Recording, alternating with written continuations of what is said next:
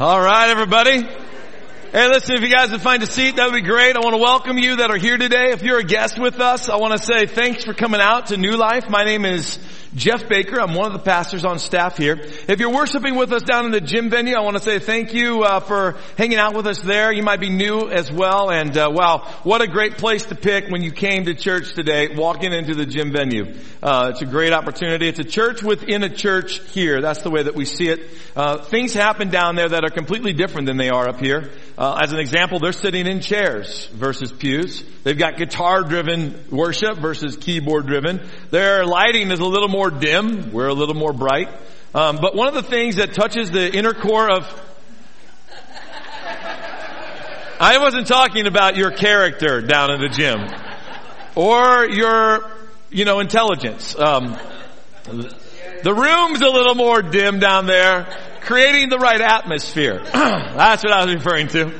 I apologize, apologize for that. Um, but the thing that touches the the inner part of my heart is the fact that there's actually coffee in the back of the gym that you can have sitting there drinking it in the auditorium.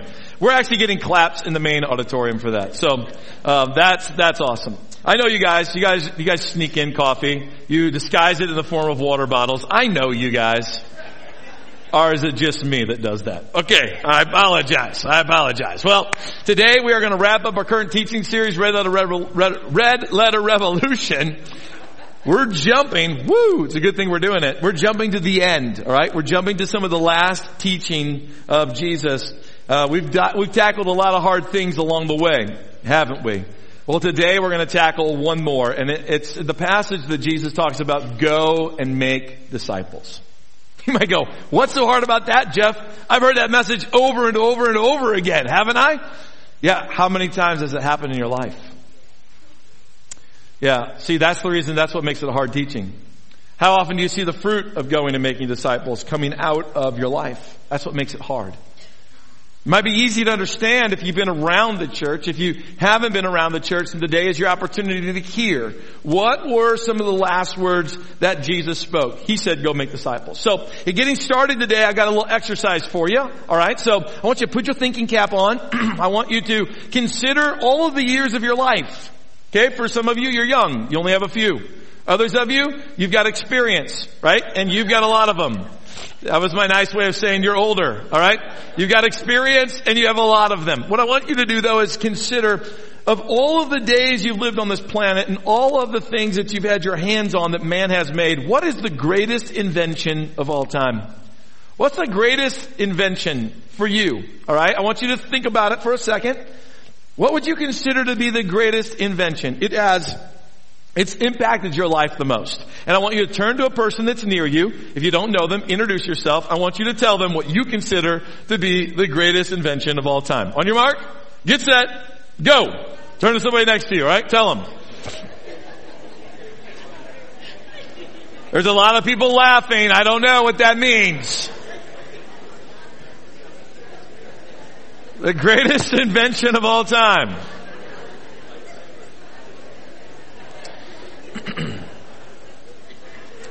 All right.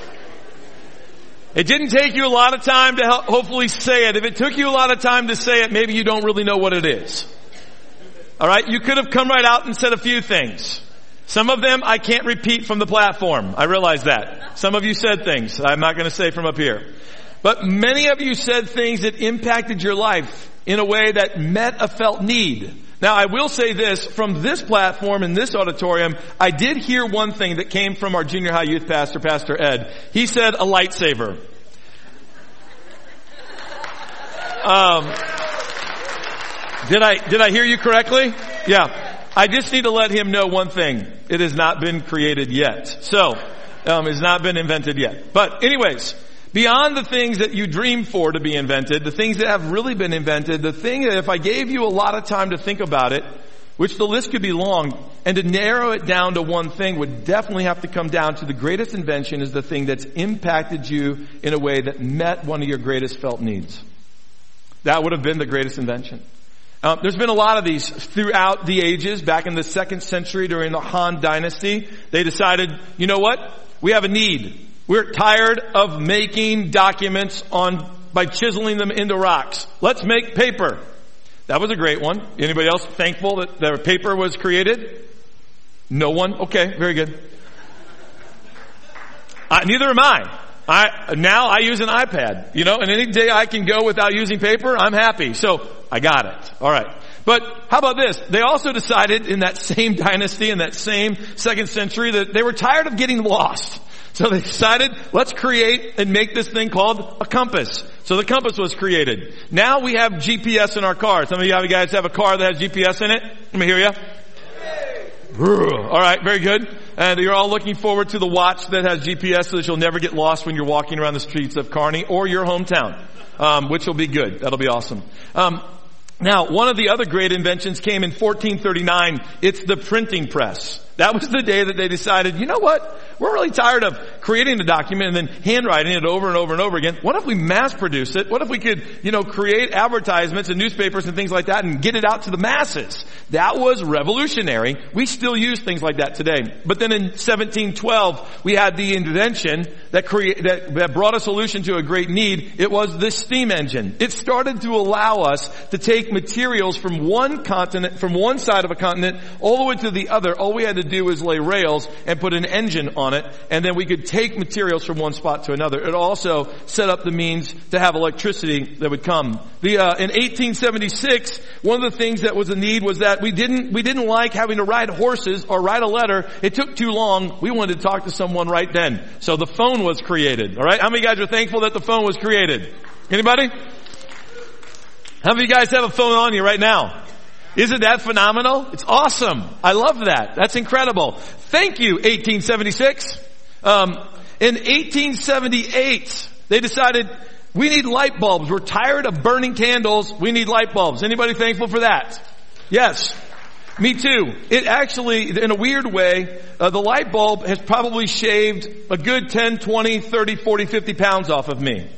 You're like, what does that mean? Well, it's because those candles that my wife burns in the house, you go into the bathroom and it smells like a, like maple apple syrup or something like that. You go into the kitchen and it smells like peach cobbler. It just makes me hungry.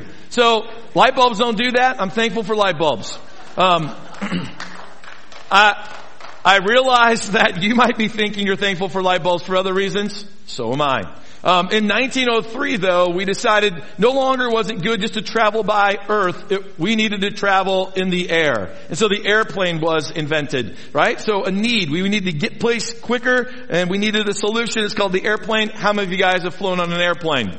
Okay, there you go. Man, I'm super thankful for them, especially recently when I went to the Philippines and I was able to get over there and get back in a short period of time instead of taking the slow boat. Now in 1941, there was the invention of the computer. It's both a love-hate relationship. Anybody else with me? Right. Right. Some days you love it, some days you hate it, but now in my pocket, or actually sitting in the front row, is a computer that's much more powerful um, in the form of my smartphone than what was created back in 1941, which created the opportunity for a need, for, the, the, excuse me, it presented a need that demanded a solution. And in 1990, the World Wide Web was created.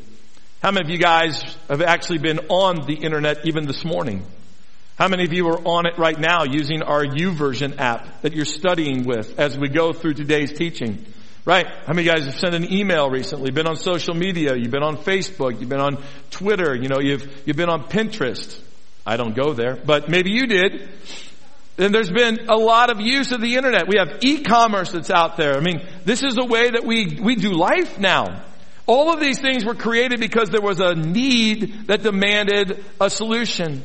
Well, one of the greatest needs of humanity is the fact that our sin separates us from God. Our sin separates us from God, which creates a huge need that demands a solution. So what's the solution for our sin that separates us from God? God sends His Son Jesus to live on this earth perfect, without sin, and gives His life on the cross.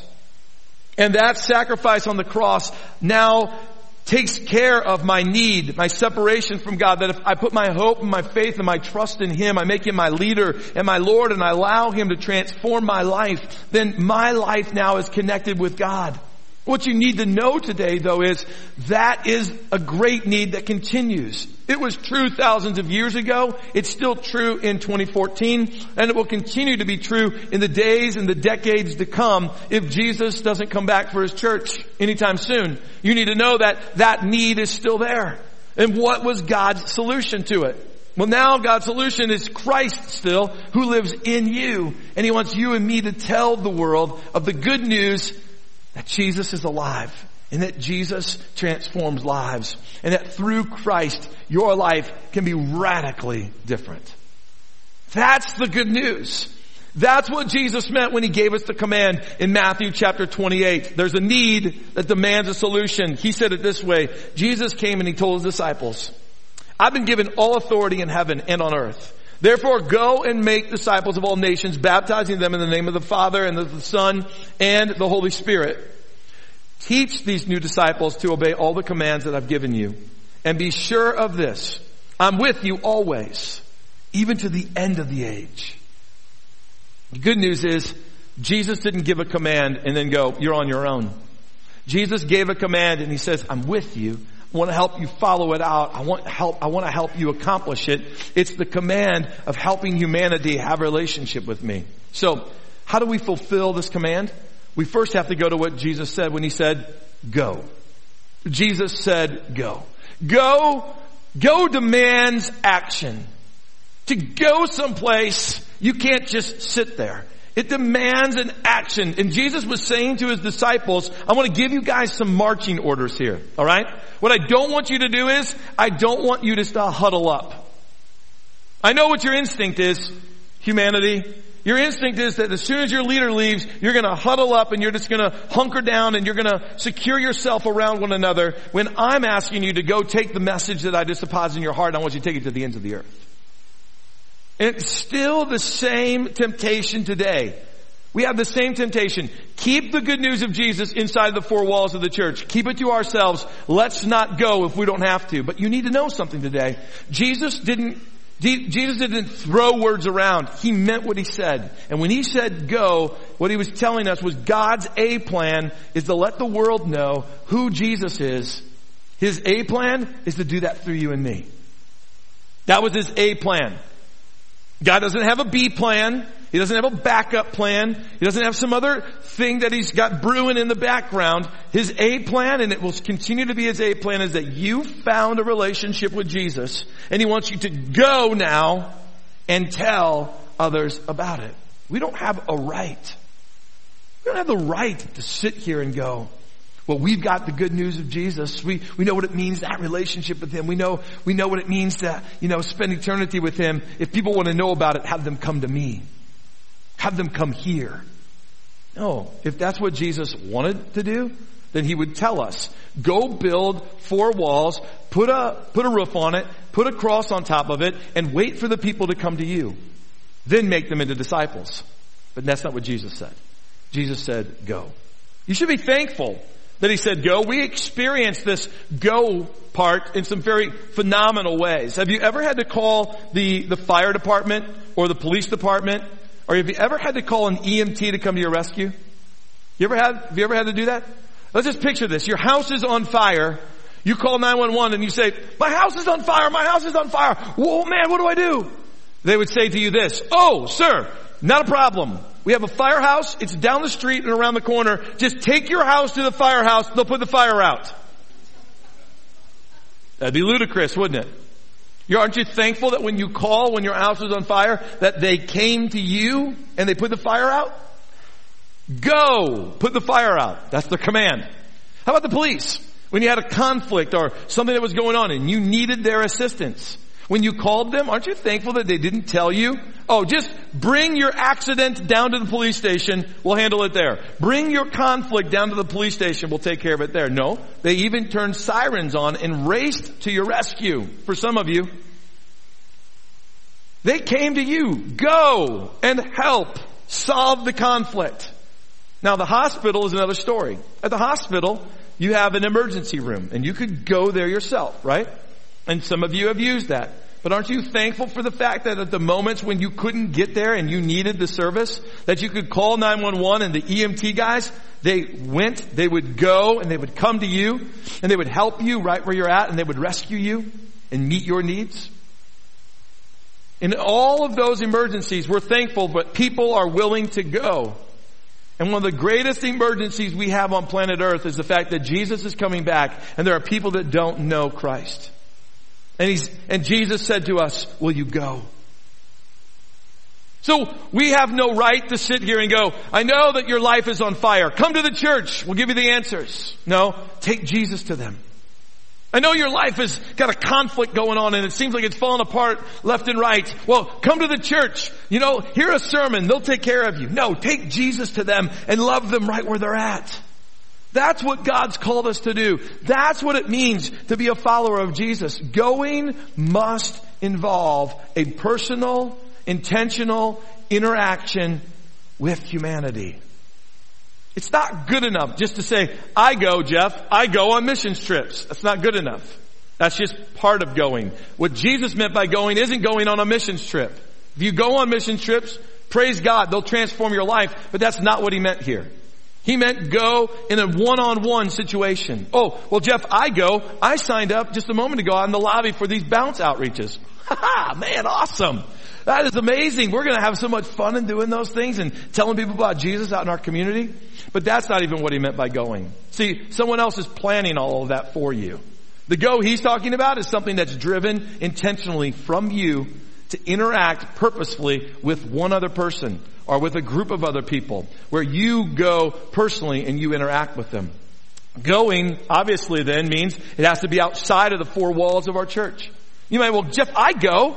I volunteer to work in the nursery. I volunteer to work in our children's ministry. I volunteer to help cut grass around here. Awesome. We all need to have a place of ministry. I'm not arguing that. Going isn't that though. The go is getting involved with one person and helping them know what it means to be a follower of Jesus intentionally on your own without all of the organization, without all the structure that we have to have from a church. It's personal. It's driven from your passion to know Christ, to help others know Christ. Now can you use all the mechanisms and the leadership and all the tools we provide here? Absolutely.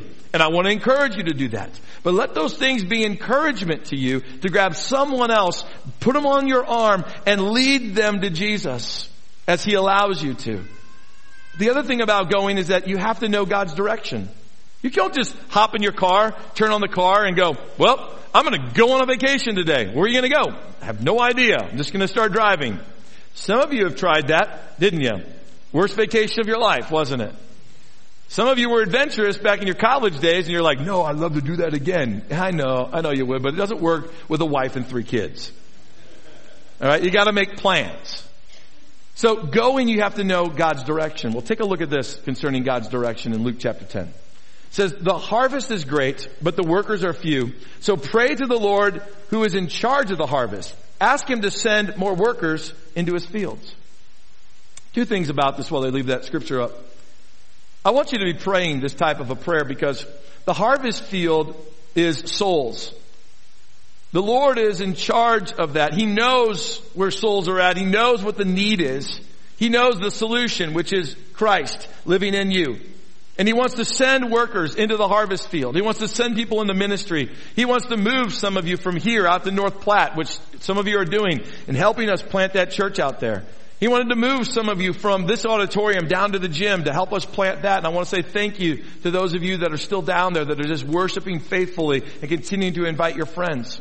There's been a, there's been a lot of things in the, in the field, the harvest field that God wants to send people into. But the next time you, you dare to pray this prayer, I want you to stop for a moment and don't ask that God would send anyone else before you start asking God to start sending you. I don't know where to go. I don't know where to start in making disciples, Jeff. Where do I go? You go back to the Lord of the harvest and you say, God, where do you want to send me? Who do you want me to interact with? You want me to go? Who do you want me to mentor? Who do you want me to life coach? Who do you want me to lead to Jesus? Who's in my life that you purposely put there, that works next to me, that lives next to me, that's in my family? Who have you put in my life? Ask the Lord of the harvest. I guarantee you, He's got the answer. So the next time you pray a prayer like that, pray it about you before you ever pray it about others. God wants to direct your steps. He's the one that called you, commanded you to go. He's the one that wants to direct your steps to go. Does that make sense? The second thing though that Jesus said that, you know, we've heard over and over again is that go and then make disciples. Well, one thing you need to know about the word make disciples is it's not just teaching somebody something. In fact, the disciples that heard or the, the listeners of Jesus when he made these the statement, they knew exactly what Jesus meant. Jesus didn't have to preach a three-point sermon to get his point across when he said, go make disciples.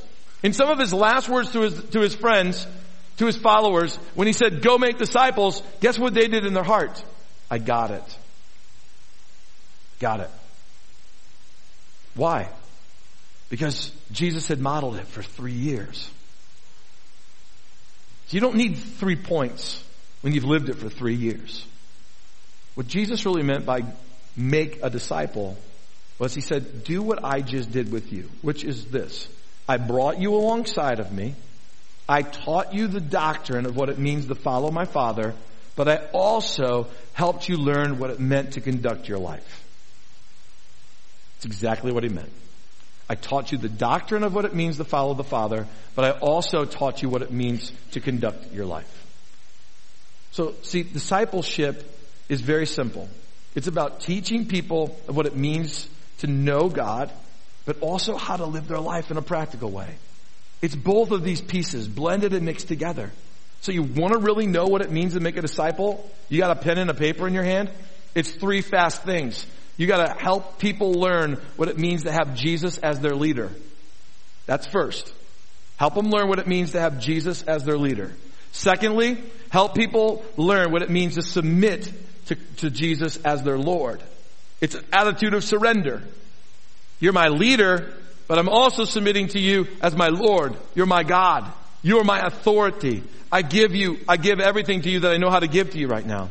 And then thirdly, it's teaching people how to use their gifts to advance God's kingdom. Encouraging them at times, inspiring them, spurring them on, rebuking them, challenging them at times to let their life be used to advance God's kingdom. Three simple, fast things.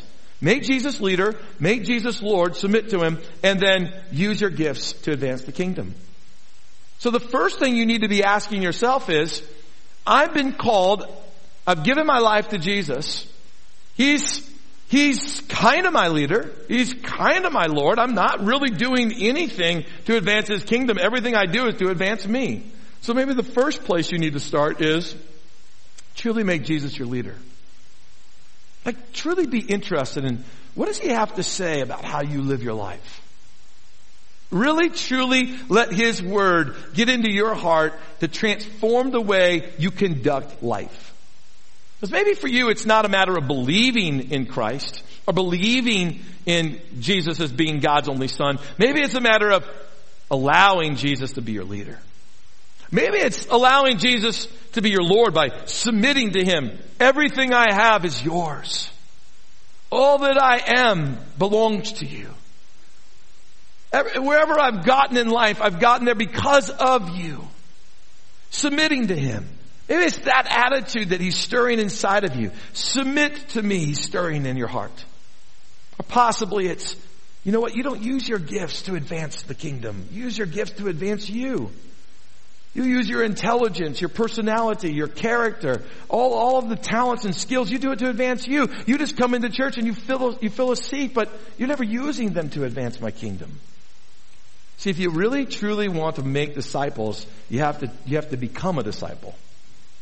And that's what it means to become a disciple. Now notice I didn't say you have to learn Greek, right? Or you have to teach someone else Greek or Hebrew.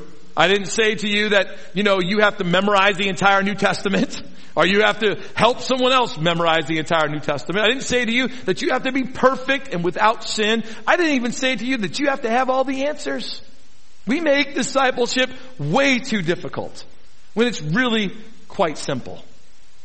In different churches, they look at discipleship and they define it different ways. And I want you to clearly understand today, how does New Life define discipleship? So to do this, if you're taking notes with me, we're just going to draw a simple pyramid.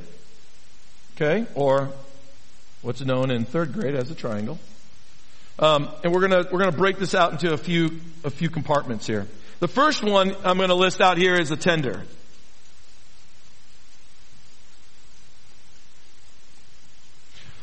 Some churches read this passage that Jesus is talking about and they say to themselves, we know exactly what Jesus means. What Jesus wants us to do is go make disciples by filling up the church with attenders. Now, if that was the case, what I would tell you to do here at New Life is I would tell you, take $10 out of your tithe next week, okay? Take $10 out of your tithe next week, give it to your neighbor, and, you know, um, sucker them into coming to church so we can make disciples. Because if we fill up this place, we're making God happy. This is not New Life. This is not where we live. We're not interested in just filling up the church for the sake of filling up the church. You understand what I mean? We do want to fill up the church, but because we want to, we want to see people grow and we want to see people transformed and changed. Other churches though, they interpret that same passage and they go, okay, we know exactly what Jesus meant. You need to go make a convert. You need to get people to know Jesus. Just come to the church, come down to an altar, you know, like what's in front of our auditoriums, kneel down and go, Jesus, you're my leader. And then we'll all clap our hands and we all walk away. That's exactly where we live. Well, that's not, that's not how we interpret that passage. We think that that's still too shallow. So where has New Life been? New Life has been at this place where we uh, have disciples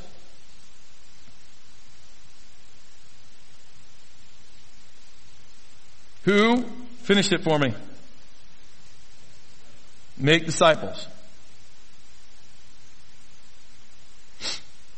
This has been our mantra. This has been what we've, this is what we've been taught over the years and the decades. Very faithfully by our former pastor Bob and Connie Wine. They've drilled this into us. They've sought the heart of God and they discerned that this is where we're supposed to live. Disciples that make disciples. That's exactly what Jesus meant when he goes, go make disciples. Go, go, New Life in Kearney, Nebraska.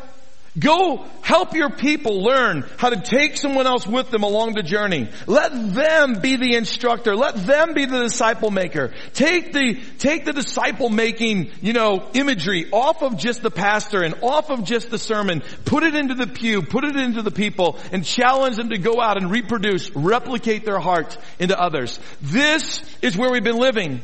And we've been doing this pretty well. And we're going to continue to do this, and I'll tell you how we're going to continue to do this in a minute. But this allows us to experience the part that you notice here. It's still not filled in. What is, what is the pinnacle then? What is the benefit, if I, if I can put it that way? What is the, the next step for our church to take in, in when, it, when it comes to a spiritual uh, step of faith? What does it mean to continue following God in this vein of discipleship? It means to not only make disciples, but make disciples that plant churches.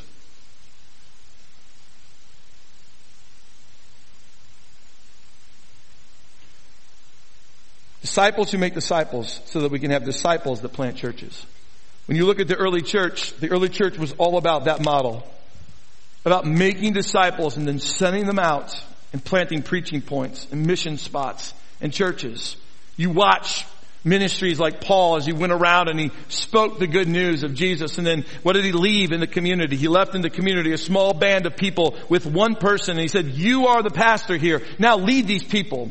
And in some situations, he wrote letters back to them giving them instructions and teaching them the way that they should continue to live. This was the model of the early church. This was the model that, that God has designed for new life. Why? Because we've been a church of, of disciples that make disciples. It's part of the next step of our, of our journey. It's part of the next step of our growth. It's part of the next step of challenging us and expanding us. And what does this do? This creates a vacuum. When you decide to take this step, disciples that plant churches, you literally start pulling people up like a vacuum. It's pulling people up spiritually. Think of it this way. One business is successful and they need to plant, they need to like have another location. So the business that's successful says, we're going to rent this space over here. We're going to take this, this manager from here. We're going to move him over there. Well, as soon as you do that, then there's a hole over here, right? What do they do? They fill it with a supervisor probably. They make a supervisor a manager. And then over here, we need more supervisors. So we take some employees and we make them supervisors. Well, now we need more employees, so we hire more employees. So we take employees, we make them supervisors, make supervisors, make them managers, we take managers, we make them vice presidents, we take vice presidents, we keep promoting. It creates a vacuum and the next time they, they move to another site, then the same thing happens. In our life groups here at our church, our life groups are, are totally designed to multiply. Our life groups are designed so that one leader would continue to invite people and the members of his group would continue to invite people and if you're new in this place, they would go after you and they would invite you to their home so that you could have relationship with others that are here at New Life. And when that living room gets too full, then one person in the group, they say, hey, why don't you take these people and go to your house now and you start meeting together and you become a life group leader and now you invite more people into your home. And then when that gets too full, why don't you empower another person and you go over there to this place and you start a life group. And we keep bringing more people in while we keep promoting more leaders. The vacuum effect. When you take the steps at the top and you create more opportunities, it pulls more people up below you. And I'll tell you, this is, this is exactly what happened when we launched the gym. More people are involved in ministry today because we launched a second campus. A church inside of a church. More people are technically givers in this place. More people are givers in the gym than they were before, financially givers. Because there was a challenge. They felt that need and the solution was give more to God. There's been more people maybe inviting friends since we launched that. Some of you never invited a friend, but you went down to the gym and you started inviting friends. Why? Because the need was there and it started causing you to take steps that you've never taken before. Some of you became more regular in your attendance because there was the need and the solution was I gotta give more to God. It challenged you to grow. It keeps you growing. It causes that to happen in you. So if you, if you challenge yourself to be a disciple that makes disciples, then you are going to grow spiritually. Now to help you, to help you go from today, I know some of you in this place, some of you are actually attenders, like in the heart, you're attenders. We would call you, we would call you basically someone that needs to learn how to step over the line. And in the fall, we're going to roll out a whole new uh, discipleship track to help you go from where you're at to the next stage. So if you're if you're a person that is yet to give your life to Christ, you need to be looking for a logo. Um, that logo is going to look a lot like this. Okay? It's called STEP. We're going to have classes that are going to be rolled out. There's going to be life groups that roll out. There's going to be things that come out. If you have yet to make Jesus your Lord or your leader, and you're exploring what it means to make, you know, to have Christ the center of your life, then that's the kind of classes you want to go to. And that's, that's going to meet you from this attender spot, but it's going to want to move you to this convert spot, basically. It's going to want to move you to a person that we refer to as someone who learns how to walk steady. This is a new believer. A new believer. So if you're a new believer in here, you've, you're a new convert of Christ. I mean, you, you've given your life to Jesus within the last, you know, couple of days to maybe up to a couple of years, then you may want to be looking for this logo on classes. This walk logo. It's going to have stuff designed just for you to help you continue your journey with Christ. But maybe you're farther on than that. Maybe you're, maybe you're up here in this disciple aspect where you're, you're entertaining the idea of a disciple. I'm a disciple of Christ and I want to figure out how to, you know, make more disciples. Well then, you need to be looking for this run icon. This run logo is going to have classes and things that are designed just to help you continue that journey to be that person in Christ that you want to be. Let's say that you're at a point where you're like, you know, that's, that's good, but there's more, isn't there? Yep, there is more. Just like there was more to the triangle, there's more to your spiritual journey. We call it basically giving it all. Learning how to live with Christ at the center. Notice, notice our icon. The pinnacle, the, the, the top of your spiritual journey has the cross in the center versus starting with Christ in the center. Because we know that when you start your spiritual journey, Christ isn't always in the center. He becomes a part of your life. And we want to teach you along the way how to have Christ at the center of everything that you do. So, what's it really going to take to keep growing? What's it really going to take to, for you to make more disciples? Well, I had a conversation with a friend of mine this week. His name's Jason Tay. He attends down in the gym and he said, he said to me, one of the things that hits me, Jeff, when you say make disciples is a little motto that I've been trying to live my life after. He said, what we need to do is we need to, we need to take more time to be interested in people instead of trying to get people interested in us. And when he said that, standing out in front of the church, it's like the Holy Spirit just hit me in the heart. And I felt like I do a lot of things to try to make people interested in me versus trying to be interested in people. I went, if that hits me in my heart, how many other people will it hit in their heart? How many things that we do to try to make people interested in us versus being interested in people? And how would it change you being a disciple that makes disciples if you stopped trying just to get people interested in you and you just started being truly interested in others? Well, before you think that Jason Tay is some great philosopher and he should write books, then that was a joke, Jason. I apologize. But you gotta look at Philippians chapter 2. It says this, don't be selfish. Don't try to impress others. Be humble, thinking of others as better than yourselves. Don't look out only for your own interests, but take an interest in others too. It's very biblical. If this was our attitude that we lived by, that we were willing to lay down our pride, lay down our guard, and stop trying to do things that people would be interested in us, but start doing things where we're truly interested in others, I guarantee you, you would start a revolution in your own heart and you would start a spiritual revolution in the hearts of other people. To do that, you gotta love people right where they're at. You gotta embrace them right in the current condition that they live in. You got, you've got, you've got to look beyond, you know, their current sin and you have to see their, their spiritual potential. You're gonna have to do those types of things to love people right where they're at. You're gonna have to truly listen. You're gonna have to ask more questions so that you can hear what their heart is really saying.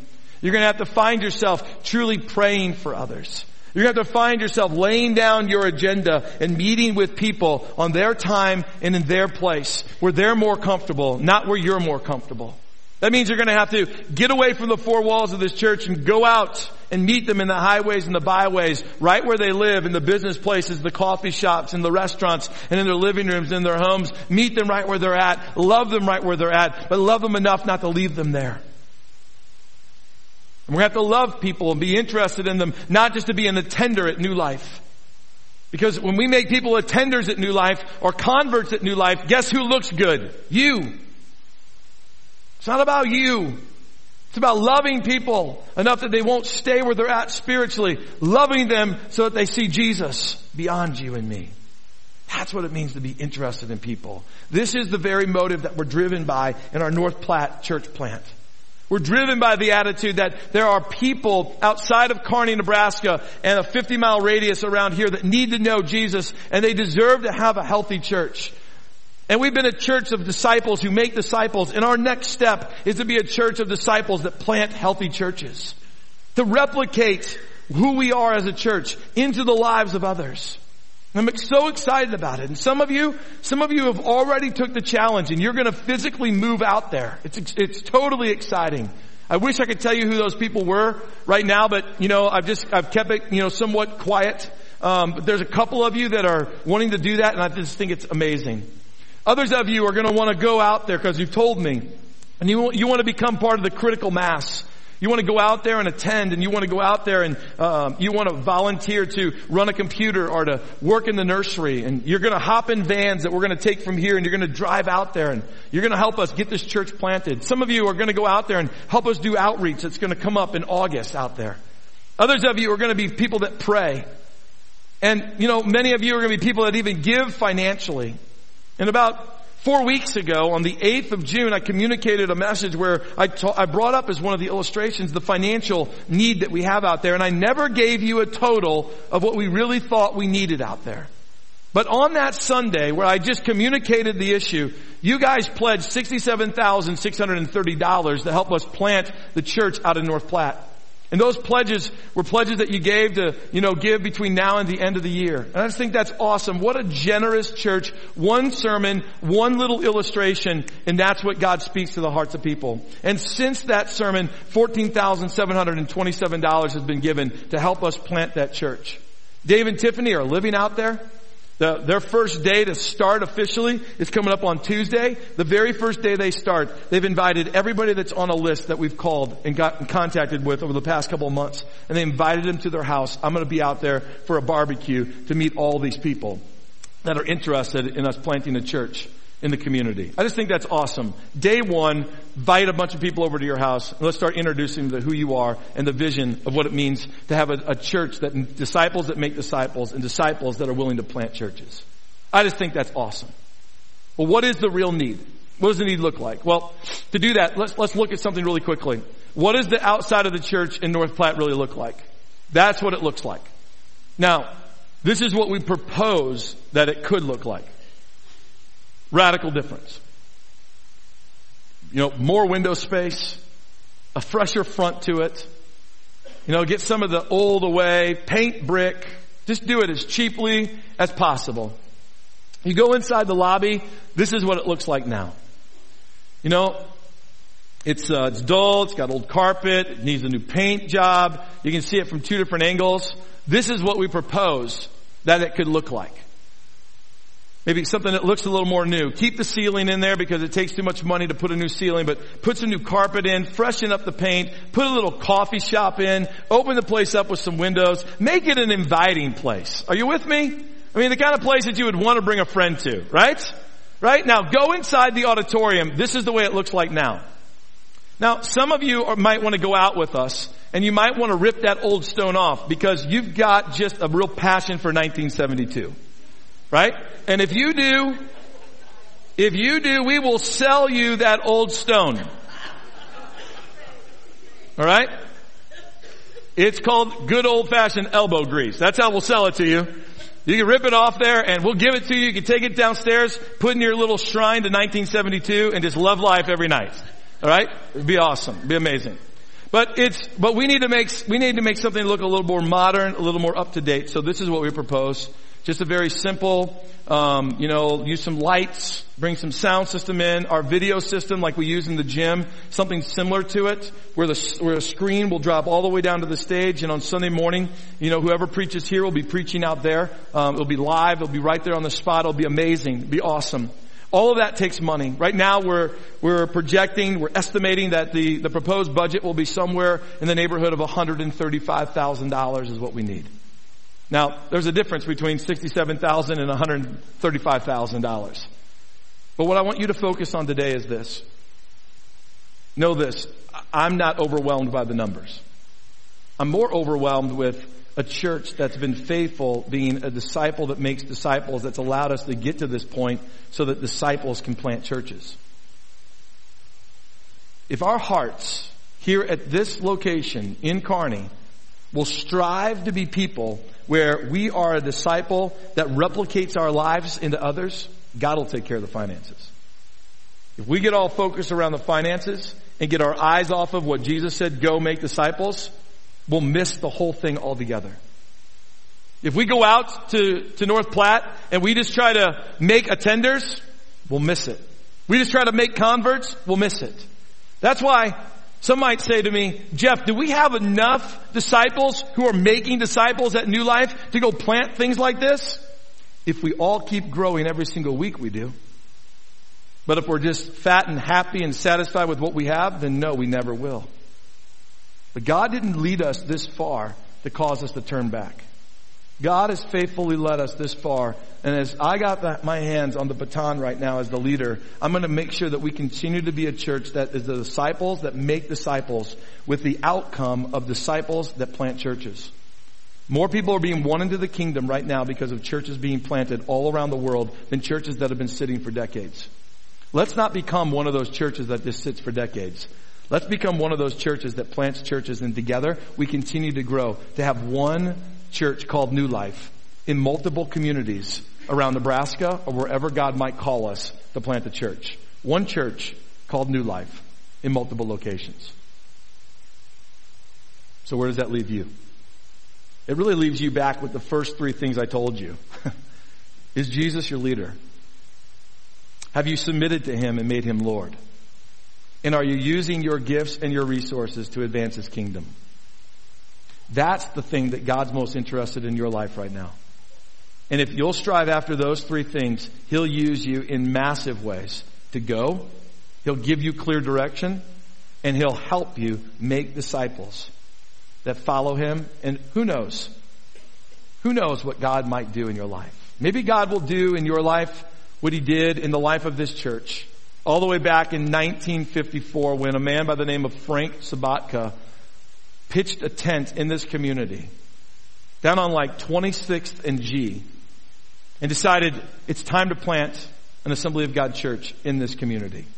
And he started holding revival services and evening services every night for weeks. Started winning people into the kingdom. Then they started using a storefront in the downtown area and above the storefront they started using it for Sunday morning worship and Sunday school. That was the church planting model. Have Sunday school classes and hold church. We do things differently today. It's okay. That's what worked back then. Did you know this? They started those in 1954 and in 1958 they, they actually built the very first building down on H Street and started holding services four years later. Four years later. That's phenomenal. That's because one generation decided we're not just going to let our grandparents set the tone for what a church is going to look like today. We're going to get out there and we're going to be disciples that make disciples. And because of that, you and me sit here today. Because of that growth, you and me are here in this amazing auditorium, in this amazing facility that's been added on to time after time after time by people that have a passion to see a group of, a, a church, a healthy church, reproduce itself into the lives of people in Kearney in a 50 mile radius. And all I'm saying to you today was that was one generation. This is a new generation. It's our turn. And the, and the, the call of God on new life is way beyond 50 miles. 50 miles was a testing ground. 50 miles was the beginning stages. 50 miles was a statement of faith that we've done faithfully year after year, moment after moment, decade after decade, and now the day has come. Take the next step. Go to the next level. Be disciples that plant healthy churches that transform the world. If you want to be in, you don't want to be left out. Become the greatest disciple of Christ you can be. Let Jesus be your leader. Submit to him as Lord. And use your gifts and your resources to advance his kingdom. Grow to the attitude of being all in. I give it all to you, God. Why don't you stand with me? Let's pray. Father, we thank you that you are perfect in all of your ways. You're totally in control. Lord, you know exactly what you're doing. You've been faithful in leading this church throughout these last many decades. Thank you for those that went before us, that took a state, that took a, a, a challenge of faith, made a statement of faith in this community, pitched a tent and started preaching the gospel so that we might be here today.